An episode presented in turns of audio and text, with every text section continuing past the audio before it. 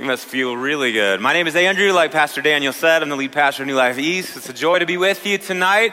Felt like the good old days standing with you on the front row there. You want to team teach with me tonight? Oh, man. Okay, well, I appreciate that the door is always open. So, uh, we're in the book of Matthew, chapter 5 tonight, so I'll invite you to turn your Bibles there. Uh, working on a sermon series uh, through the Sermon on the Mount. Everybody say the Sermon on the Mount. You say, why do they call it the Sermon on the Mount? It's because it's the sermon that Jesus gave us from a mountain. And so that's as simple as things get in the scriptures. But the Sermon on the Mount is this beautiful statement of what life in the kingdom of God looks like. And as we've been journeying through this series, we've seen it kind of move in stages. And so, first of all, in the Beatitudes, you remember the Beatitudes? What Jesus does before he begins giving us instructions about the kingdom of God is he helps open our eyes to the reality of the kingdom of God. So he takes our taken for granted world and he turns it inside out and upside down. And he says, you know, you're not blessed like when you have a lot of money or when your body is always healthy or when all your friends are working, but you're blessed when you're poor and you're mourning and you're meek and you're persecuted. Like that's when you're blessed. He's trying to help us see the kingdom. And then he starts kind of shaping us after getting us to see the kingdom, he starts shaping us for what the kingdom requires. And one of the things that he says early in the book of Matthew 5 is he says that unless your righteousness surpasses that of the Pharisees and the teachers of the law, you will certainly not enter into the kingdom of God. And what we've learned is that what Jesus wants to do, like the surpassing righteousness, isn't just about white knuckling it and kind of trying harder for Jesus, but it's about opening our spirits up to the living God so that we can be changed. And accordingly, accordingly, then, when Jesus starts walking through what he wants us to do and be, he begins to take a look at some of the old commandments of the old covenant and he gets underneath the surface. You know, like you've heard that it was said, for instance, he says, don't murder. He says, but I'm telling you, it's good advice. Like if you just stop at don't murder, that's great. But there's more going on here, you know. So he says, don't murder, but anybody who's angry in their hearts at their brother, that's a person liable to judgment. What's he doing? He's getting underneath the surface and he's getting at our hearts. And so we saw him tackle anger. And then in the past couple weeks, we've watched Jesus tackle the issue of our sexuality. So two Friday nights in a row. And I heard those sermons went really good. Do you want to do a third one on sexuality? You're kind of like the sex guru around here now. Okay. so we're going to let him off the hook. So he talks about our sexuality, but see what he's doing is he's tackling the big issues that cause so much misery in our lives. And so anger and broken relationships cause a lot of misery in our lives, don't they? And so Jesus is halting the advance of hell by getting at those issues at the root. And sexual immorality, again, broken relationships, broken marriages, those cause a lot of misery in our lives, don't they? So he's getting at those things. And now, here as we start coming to the end of Matthew chapter 5, he's going to take one more area that causes a great deal of misery in our lives, and he's going to help us peel it apart so that we can see what life in the kingdom of God is like. And that is the issue of our speech. Everybody say our speech. And the Bible knows that our speech is really powerful. Proverbs 18 21, some of you may know it. The scripture says that death and life are in the tongue. That's right. So death and life are in the tongue, Proverbs 18, 21. You memorized a Bible verse tonight. Congratulations. The Bible knows that our speech is really powerful. And so Jesus puts it in front of us and then he helps us see it in a different light. So with that, here we are, Matthew chapter 5. Starting here in verse 33, the scripture says, Again, you have heard that it was said to the people long ago, Don't break your oath, but fulfill to the Lord the vows you have made.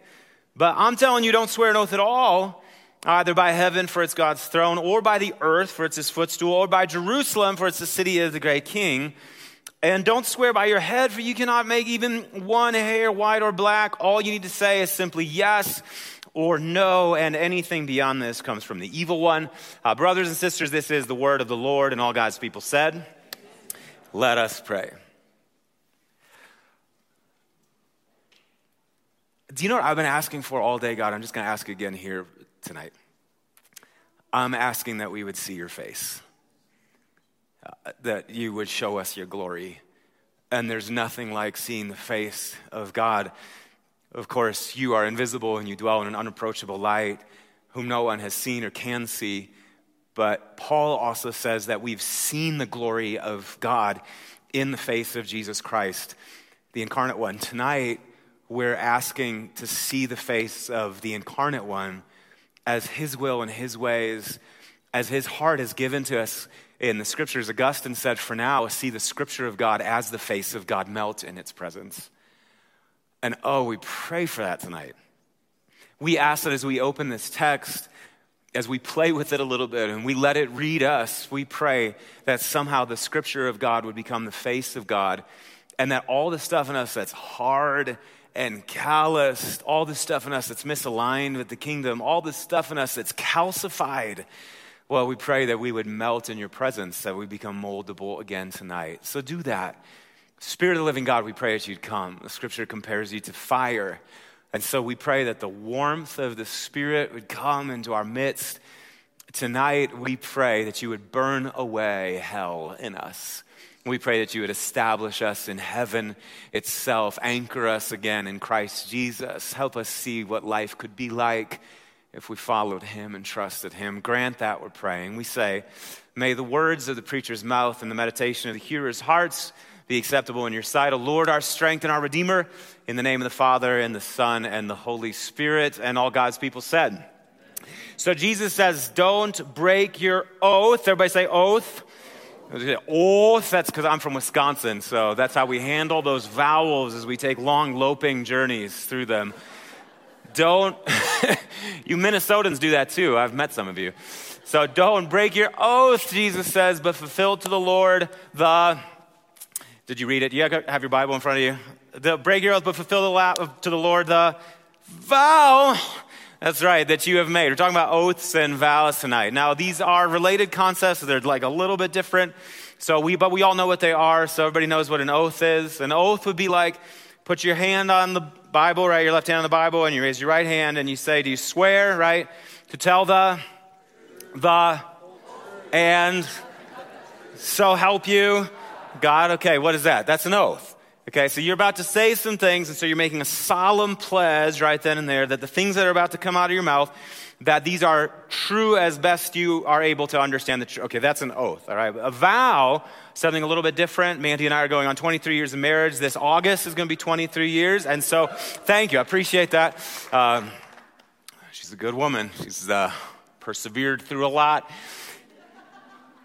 And so the, uh, the vow is what we did August 6, 2000. We stood in front of God and all these witnesses. And we said, for better, or for worse, for richer, or for poorer, in sickness or in health, to, uh, to love and cherish until death do us part, is what we said. And what is that? That's a vow.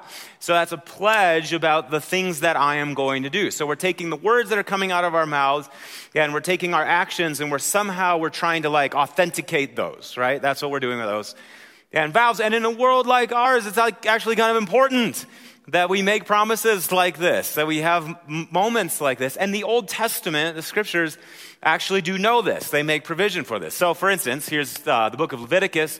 Moses is speaking to the people, and he says, Don't swear falsely by the name of the Lord and so profane the name of your God.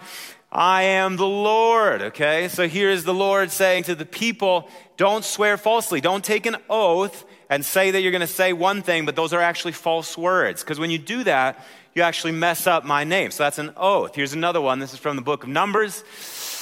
Next slide. When a man makes a vow, oaths and vows, makes a vow to the Lord or takes an oath to obligate himself by a pledge, he must not break his word, but he must do everything that he said. Why?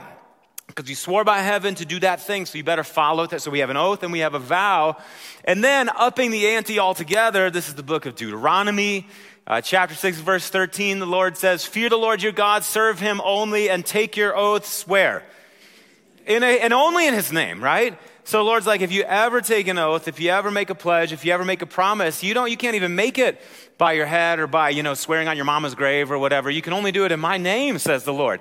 He's trying to help us with our speech. And when you think about it, actually, so seriously does God take our speech that two of the Ten Commandments actually have to do with our language, right? Think about the third commandment. Anybody know the third commandment? Yeah, that, well, welcome to catechism class, ladies and gentlemen. Here we go. Yeah, that's right. Thou shalt not take the name of the Lord thy God in vain. That's right. Do you know what the Hebrew actually is there? It's really telling. Actually, the Hebrew says that thou shalt not carry the name of the Lord your God into emptiness. Like, don't use God's name. Like, if God is reality itself, don't use God's name to plunge yourself in the world around you into emptiness. Don't take the name of the Lord your God in vain. Of course, later in the Ten Commandments, we also get, Thou shalt not bear false witness. Our speech is like really important. Okay, so all of that being said, you might expect that Jesus, who has come among us to try to fix the world and put it back together, would look at all these commands don't break your oath, but keep the vows that you've made to the Lord. And you might expect Jesus to go, That's really good advice. So if you just try harder, guys, you know, life will get better. Instead, what does he do? He throws a grenade in the whole thing. He goes, I'm telling you not, don't swear at all. Either by heaven, because it's God's throne, or by the earth, it's his footstool, or by Jerusalem, it's the city of the great king. Don't even swear by your head. You can't make one hair white or black. Just let your yes be and your no be no. And anything beyond this comes from the evil one. Jesus, you're so severe. So here's the question What, according to Jesus, are the problem? What is the problem with oaths and vows? What's the problem with oaths? And vows, how many homeowners do we have here tonight? We have homeowners. The, can you just raise your hands? Yeah, okay. Man, I, am so grateful to be a homeowner. I remember the first house that Mandy and I bought many years ago. We were living in Tulsa, down just off of 21st Street, uh, right across the street from the Tulsa Driller, a large yellow man with a hat who it wasn't clear whether or not he was wearing a shirt, but that's a whole other thing. If you've been to Tulsa, if you know, you know. And we were living in this cute little house, little three bed, one bath, 1,100 square feet red brick, perfect little house to raise our little family in. And we were renting it at a really, re- really reasonable price and just enjoying it so much. And we'd been there for six, nine months maybe. And the owners came to us and they said, Hey, we're getting ready to, uh, like, we don't want this house anymore and we want to sell it and we would like to sell it to you if you would like to stay in the house. You could buy it from us. Are you interested? And they were selling it for like $100,000. What? Remember those days? Holy cow.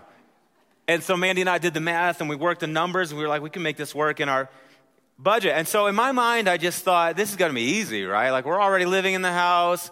And so we'll just like, it'll be like a little bit of paperwork, maybe a couple handshakes or something, and then we'll live happily ever after in this place. And so we set the date to go meet, you know, at the land and title company and we sat down at the conference table and they brought in a stack of papers this high with all the little tabs, sign here, sign here, sign. And so we're signing. Andrew Arndt, Andrew Burden Arndt, ABA, and the date. Andrew Burden Arndt, Andrew Arndt, Andrew Arndt, Andrew Arndt. So you like, eh, like 19 days later, we emerge as the proud owners of our little house. I was beginning to wonder if it was worth the trouble, but and it like it's so like it was one of those first moments in my life where I was like, oh, I think that may be kind of what Jesus is getting at here. Like, why do I have to sign all of those papers? Why isn't it just good enough for me to be like, what's the loan for? $100,000? Your boy gotcha. Like, why can't I do that? Because our speech is fundamentally untrustworthy. And so, if we're going to take on a commitment of that magnitude, it's oaths and vows and oaths and vows and oaths and vows. That's just the world that we live in. And we actually learn this way of being with one another, a way that's a little bit untrustworthy. From the very, very earliest days of our lives, I can remember several years later, Mandy and I were living in Denver, raising our little family, and at this point, uh, our oldest son Ethan was three, and Gabe was two, and it was getting to be dinner time, and Mandy hollered at me one night, and she said, Honey, can you just yell down to the boys? Boys are in the basement. Can you yell down to the boys and tell them that we're going to uh, eat in like five minutes? and tell them they need to clean up the basement and then come on upstairs and wash their hands and we'll sit down to eat. And I said, sure. So I went over to the basement. I said, guys, I said, your mom is saying you need to clean up the basement because we're going to eat dinner in a couple minutes. Does that sound good? They go, sure, yeah. And so I want to show you a picture real quick. So this is, um, so that's Gabe Arndt right there with his mom. I know, right? That, that's like a beatitude, is what that is. Like, blessed are the pure in heart. For they, I mean, that, look at that face. It's like the face of God, it's the face of purity and innocence. And he's God. Can there be any guile in that heart? Can there be any mischief or intent to deceive behind Those eyes. That's Gabe Arndt, two years old. And so I yell down to the boys, and 30 seconds later, little Gabe Arndt, that face right there is at the top of the stairs. And at this point in, I, uh, in his life, I called him Gaby. And so I got down real low, and I just couldn't believe it. I was like, man, they cleaned up those toys like really, really fast. And I said, I said, Gaby, I said, did you clean up the basement? And he said, yeah. and right then, a voice from the basement, Ethan, no, he didn't, Ethan said. He's lying. So I got down even lower, you know? So now we're like eye to eye. And I said, Gaby, are you lying to me? And you know he said to me? He said, I like lying.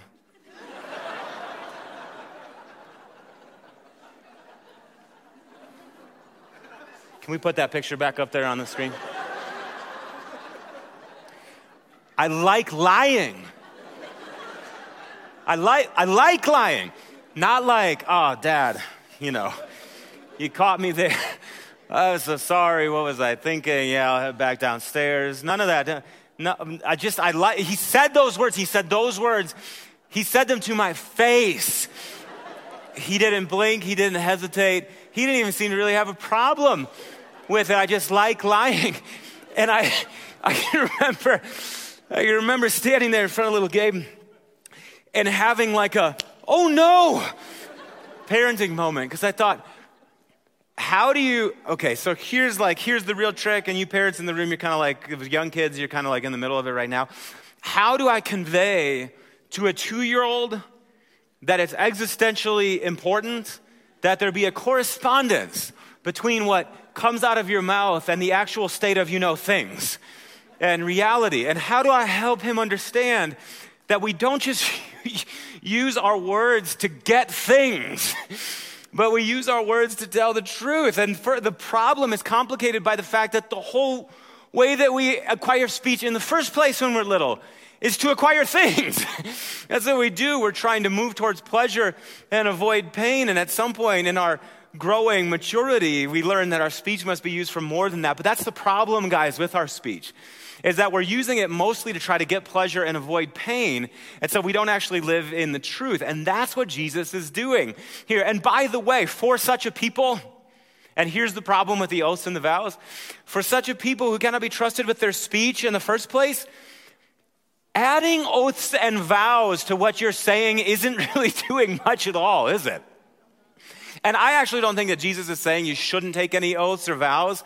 Because if he was saying that, then we couldn't get credit cards and we couldn't get houses. And marriage as we know it would come to an end. All that would be obsolete. I think that what he's saying is like you have to get underneath the surface. Here's one of the great New Testament scholars of our day, R.T. France, puts it like this that Jesus' prohibition of swearing is based on the assumption that God requires truthfulness. A simple yes or no should be all that is needed. Next slide as soon as it's necessary to bolster it with an oath to persuade others to believe what's said, the ideal of transparent truthfulness has been compromised. When we have double motives in our speech, now we can't really have communion with one another. Josephus, the great Jewish historian, was writing about this group of Jews in the first century known as the Essenes, and he said, Oh, this is amazing. He said, Every declaration they make is even stronger than an oath, and indeed they avoid swearing at all. Next slide. Since they regard it as worse than perjury on the grounds that anyone who can't be believed without an appeal to God is already condemned. If you got to appeal to God to authenticate the things that are coming out of your mouth, you're already a liar. You gave yourself up, which is why Jesus says here in the Sermon on the Mount simply let your yes be and your no be. And anything beyond this comes from who? Comes from the evil one. Think about the story of Scripture. Think about the way that our world is constituted. God speaks the world's in existence by the words of his mouth. And the creation becomes this life giving, flourishing place because God speaks a truthful word. And think about how the fall of man takes place. The evil one comes in, and what does he do? Because he's trying to take something from God, because he's trying to plunge the creation and us into disorder. What does he do? He takes the speech of God and he twists it. And he gives a kind of shadow version of the truth to these people who believe it, and their lives and the life of every subsequent generation is plunged into darkness. Why? Because the yes wasn't yes and the no wasn't no. And Jesus, wouldn't you believe it, knows what he's talking about. If our speech cannot be trusted, then everything around us is going to be disaster. So the big question is this. Actually, next slide is this. I'll just say it to you this way that Jesus doesn't save our speech by putting a few band aids on it, Jesus saves our speech by rebuilding it from the ground up. So the question then is this What does Christian speech look like? What does Christian speech look like? I'm going to give you a little 101 in how Christians talk here in four points. Okay, here's Christian speech 101, point number one. Christian speech, number one, grows out of, everybody say it, reverent silence. Christian speech grows out of reverent silence. I want you to do something tonight. I want you just to get comfortable in your chair real quick and put two feet on the ground, on the floor. Yeah, there you go.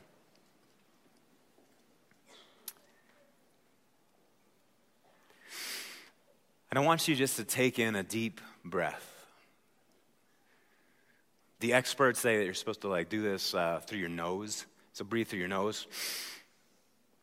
And just exhale through your mouth. And do it again. Breathe in and breathe out. One more time. And breathe out. And now, in your own way, I want you just to welcome the presence of God. Welcome His presence, welcome His beauty, welcome His goodness, welcome His love. And just keep that pattern of breathing for a second or two here. And I want you also to listen. To listen.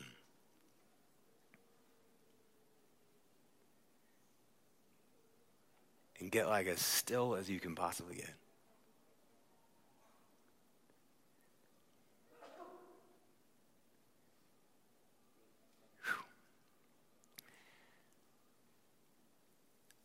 There's just something about silence. And do you know what that sound is? The sound of silence? That sound is the sound of God Himself.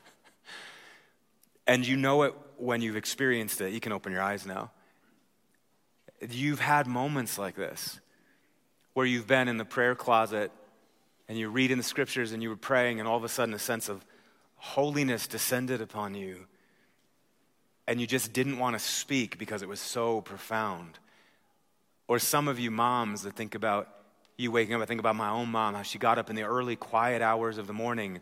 And think about those mornings that you've been up before anybody else, and you're just laying in bed and you're taking a few deep breaths, and all of a sudden you have a sense of the presence of God, and you just don't want to disturb that with words. Or I think about you men who are hunters, and you go off into the woods for days, sometimes weeks at a time, and you're sitting there in your tree stand and it's just as silent as can be, and you feel as though to speak a word at all would be a kind of blasphemy because you're just in it and like the magnitude of God. I'm saying to you that the sound of silence is the sound of God. That experience right there, do you know what that is? That's called the fear of the Lord. That's an experience of holiness. And when you're in it, it changes the way that you think about your speech. Think about the experience of Elijah on Mount Horeb. 1 Kings chapter 19, scripture says he's running away from Jezebel and he goes and he hides in this mountain. And the scripture says that the Lord God calls to him and says, Go stand on the face of the mountain. And God begins to pass by, and there's an earthquake, and there's a fire, and there's wind. And the scripture says, But the Lord wasn't in the earthquake, and he wasn't in the fire, and he wasn't in the wind. And then the scripture says, And then after all of that came the sound of a gentle whisper. Do you know what the Hebrew actually says? After that came the sound of silence, and God spoke to Elijah from within that. Christians realize that the world is full of manipulative, evil, and abusive words, And so, what they do is they anchor themselves in the reality of God, the presence of God, the holiness of God, and they will not speak a word unless that word somehow amplifies the sense of holiness that they have become addicted to.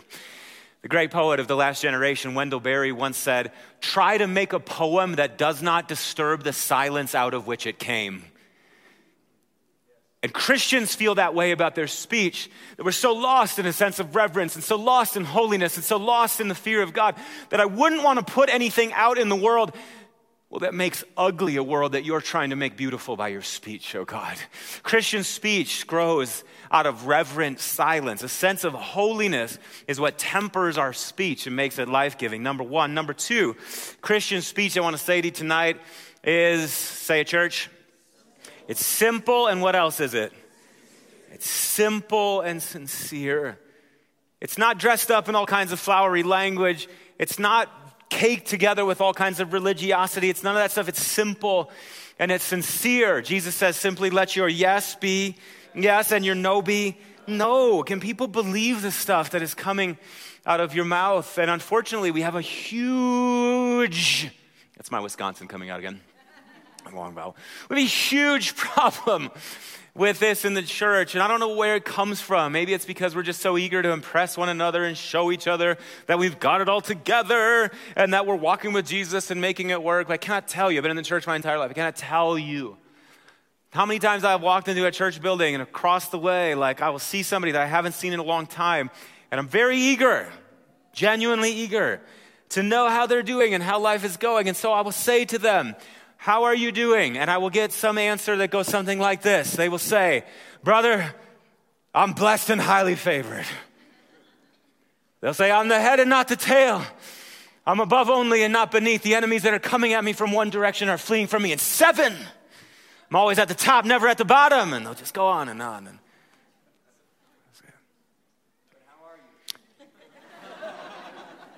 I don't really know what to do with that when that where, where's the human here? And I meant what I said. When I said, How are you? I didn't need you to do this religious song and dance that I think was designed to get me to think that you're better off than maybe you, you really are. I just wanted to know how you are, but I think that you're not willing to let me know how you are. I think what you're doing is you're afraid in some way. And so you're caking yourself in religious language and you're trying to create some distance between you and I. And if you want to live that way, I guess that's okay. But I think that God has better for us. I think that the intent of the Spirit is to bring our lives together in koinonia, to knit our lives together so that we can live in the truth with one another, so that when our lives are hurting or when they're in pain, we can say it to our brothers and sisters and they can hold that pain. And by the way, it's so refreshing the writer of Proverbs says that an honest answer is like a kiss on the lips. There's an intimacy that's created when we're honest with one another. I had one of our staffers at New Life East plop down in my office. We had a meeting about something else planned. And this person plopped down, and I took a deep breath and I looked him in the eye and I said, Hey, how are you doing? And this person took a deep breath and said to me, Not great. And I said, Oh, well, what's going on? And they said, Well, this thing is happening and that thing is happening and my wife and I are facing this thing, and we've got questions about this issue, and we're just not really sure what to do. And, and as he shared, all of a sudden, I'm like cut to the heart by what's happening in front of me. And now tears are beginning to stream down my face, and tears are streaming down his face. And I said, Man, can we pray? And he said, I would love it if we would pray.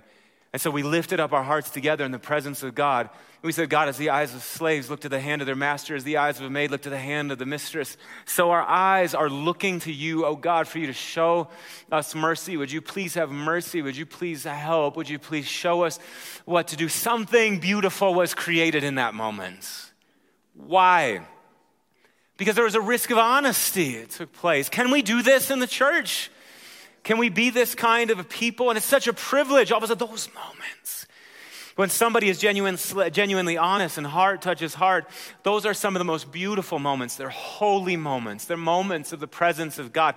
Friends, we need to be this kind of a people. Christian speech is simple and it's sincere, it's honest about what's going on. We have so many ways in the church in which we get this wrong. I think about one of the ways I've seen this done so many times is by those, but you've probably gotten this before in your life too. Like I think about all those Christian business people out there. If you're in business in some way, you're a Christian business person.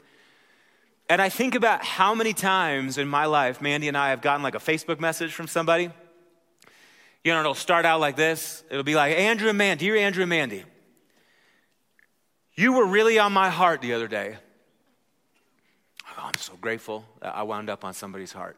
Thanks be to God. Continue reading. And so I was praying about you. This message is getting better by the second here on your heart, and you were praying for me. And the Lord really impressed upon me that I think you would really enjoy this product that I sell.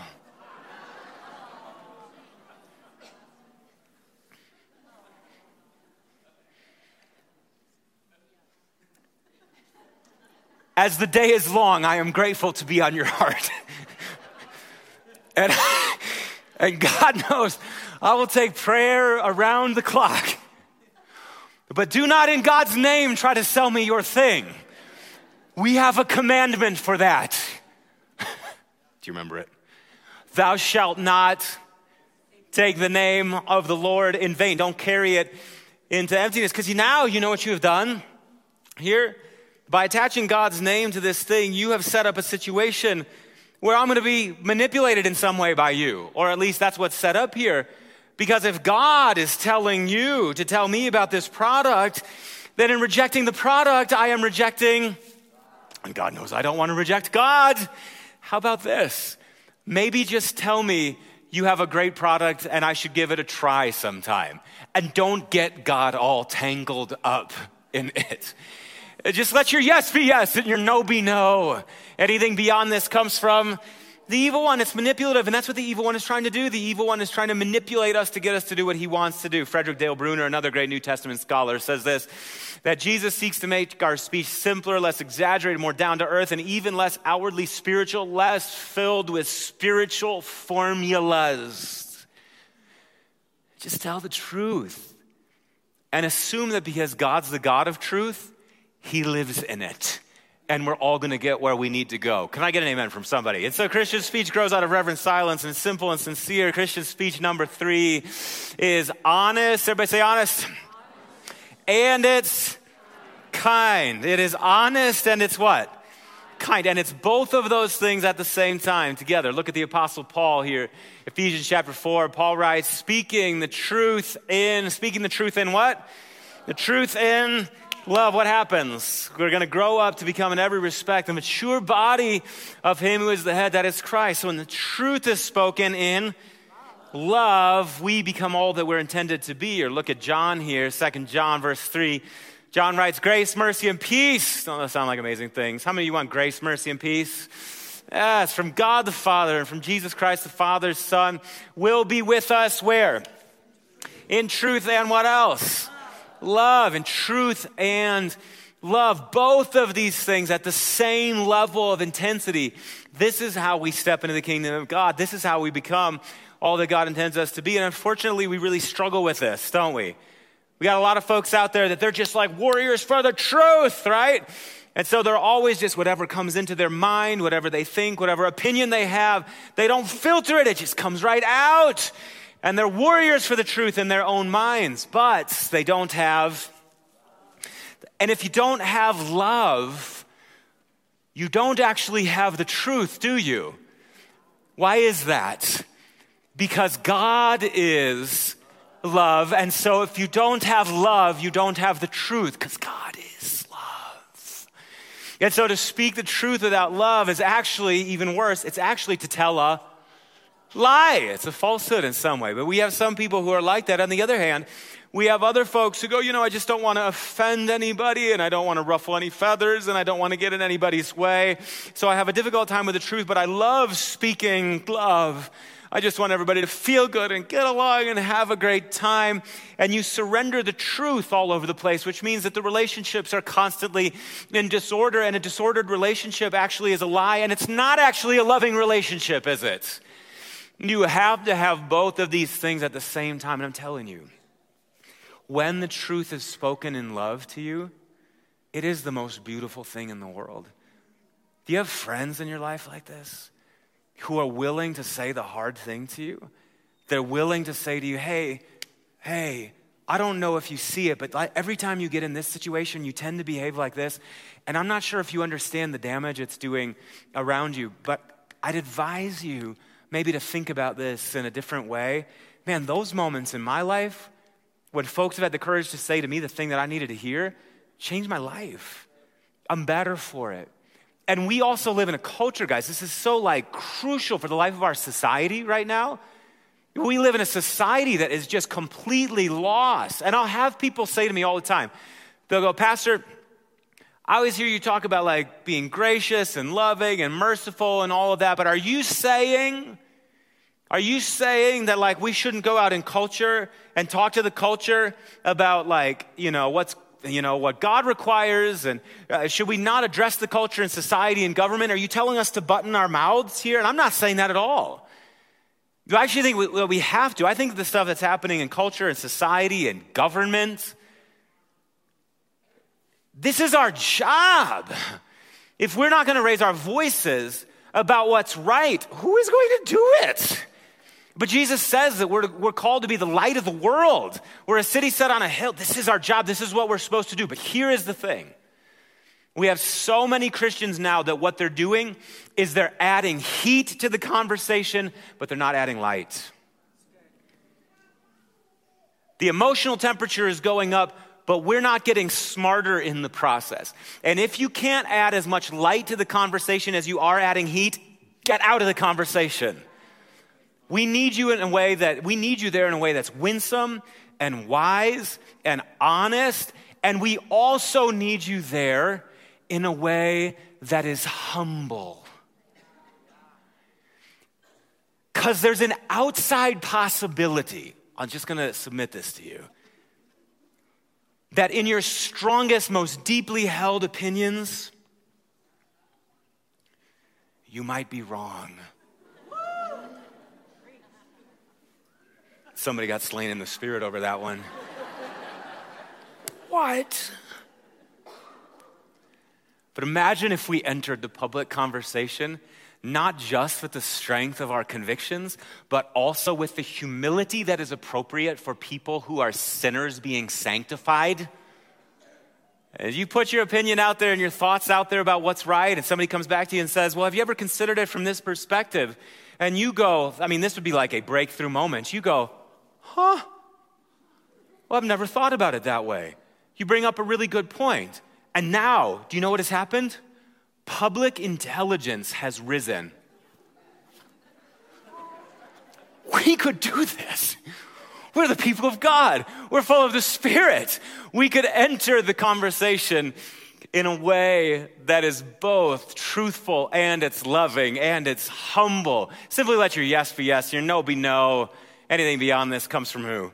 The evil one. And so Christian speech grows out of reverent silence and it's simple and sincere and it's honest and kind, but this might be the most important one of all. And with this, we begin to make the turn into communion. Christian speech, it's willing to lose. Christian speech is willing to lose. Do you know where all of the problems of our speech come from? They come from the problem of Gabe Arndt. we keep trying to use our language to win. We keep trying to use our language to get things. We keep trying to use our language to duck pain, and therefore our language is skewed. Christian speech is willing to lose. The psalmist said it this way Psalm 15 4. The psalmist wrote that this person, the righteous person, that's not the right one. Never mind. It's somewhere in that same psalm, the psalmist said that the righteous person is the one who keeps their oath even when it hurts. That you're not trying to wiggle your way out of your commitments, but you said what you've said, and if it brings you pain, that's okay. Or better yet, the book of Revelation, John, seeing the saints at the end of history, John says this that they triumphed over the devil by the blood of the Lamb and the word of their testimony, and they what? They didn't love their lives so much as to shrink back from death. We know that these things are true because the one who spoke the Sermon on the Mount, the one who delivered these words, the one who was the truthful Word of God incarnate, do you know what he did? He made the good confession before Pontius Pilate. And he surrendered his life up unto death, even death on a cross. The truthful word himself didn't try to manipulate the outcome, didn't try to steer things his way, didn't try to get it to go the way that he wanted it to go. The living word himself told the truth and died. And this is what Paul says Therefore, God exalted him to the highest place and gave him the name that is above every name, that at the name of Jesus, every knee should bow in heaven and on earth and under the earth. And what will happen? Every tongue will finally confess, they will tell the truth that Jesus Christ is the Lord to the glory of God the Father. Jesus, the Word, surrendered his life up unto death, and the Father vindicated him by the resurrection and has been vindicating him ever since. And one day, everybody will see that he was the truth in person. And if it's true of Jesus, it's true of you. The invitation of the gospel is to trust it. Can we stand tonight?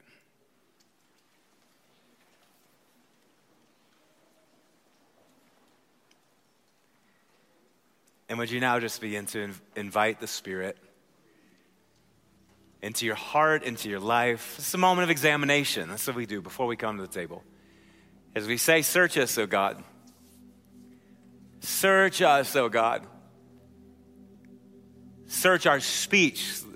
Isaiah said that he saw this vision, and an angel took a coal with tongs from the altar and he touched Isaiah's lips. That's what we're saying tonight. We're saying, touch our lips, oh God. We're saying, purify our speech, oh God. And we pray that you would make us the kind of people who speak and act in ways that are consistent with the living word himself, Jesus the Lord. And so we pray that our speech would grow out of reverent silence. We pray that the fear of the Lord would fall upon us. We pray that you would make our speech in every way simple and sincere, that people would believe what's coming out of our mouths because we have a track record of truthfulness. And we pray that our speech should be honest and kind. Would you make us that kind of a people? In a world that knows so little of honesty and so little of kindness, would you make us a people who are truth and love all day long? And then would you help us stop trying to control the outcome of everything? Would you help us surrender our lives and the life of this world to the strong arms of the one who holds it all together by the word of his mouth. Teach us to trust you tonight. We're praying. Teach us to trust you. We're praying. Now, I invite our communion servers to come forward tonight, friends. They'll be on the right and on the left up here. And as you come, we're going to respond with the song of worship together. You'll come forward and you'll take your communion elements and then take them back to your seat. And then in just a couple minutes, to your pastor Daniel will lead us to the table. Brothers and sisters, these are the gifts of God given for the people of God come forward and receive communion.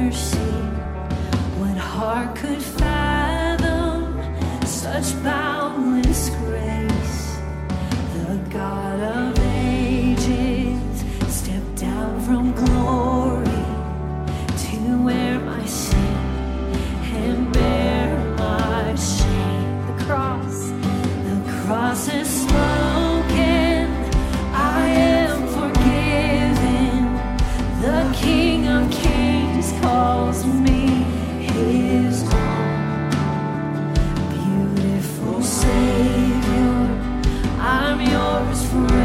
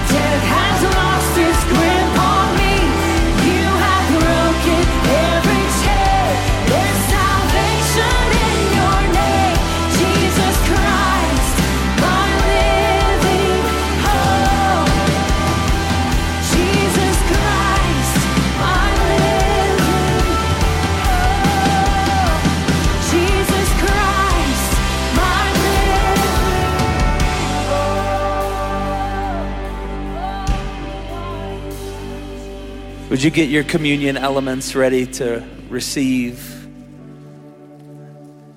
Take that bread and hold it in your hands. And we need to pray through these four things tonight before we receive. Could you bring the lights down on the stage just a little bit? I want you to kind of have a time of introspection here. I want you to think about your words and before you take the bread, would you put your hand on your lips?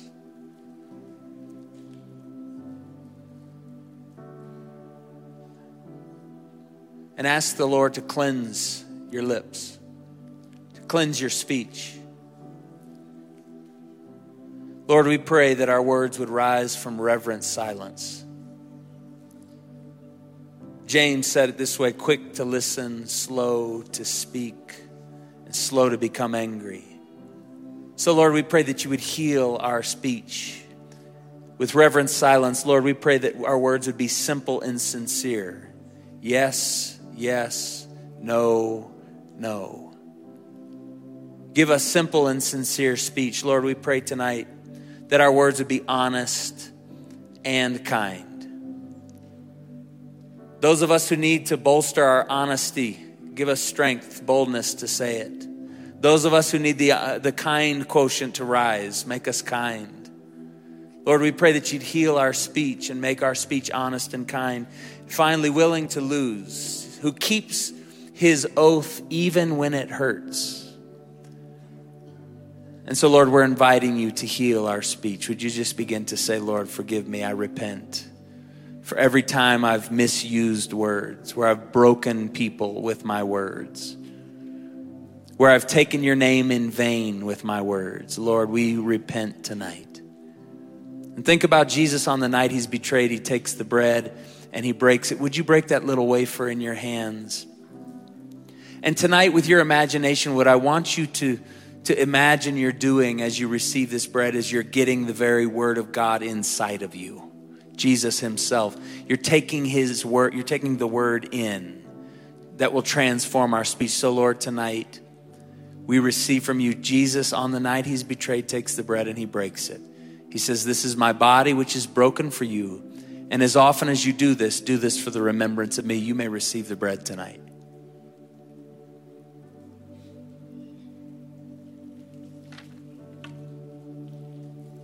On the same night, he took the cup of wine.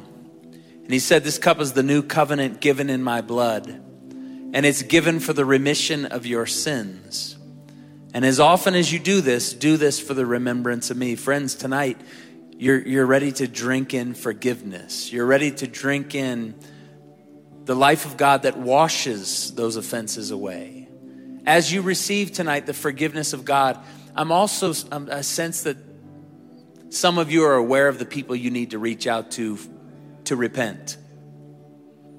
Words that were spoken that broke someone else, that wounded someone else. As Jesus forgives you tonight, He's washing that away, but it's nice to circle back and to repent to that person. So just consider this week who you need to reach out to, who you need to speak life over. So tonight, friends, the blood of Christ shed for you, you may receive forgiveness from Jesus.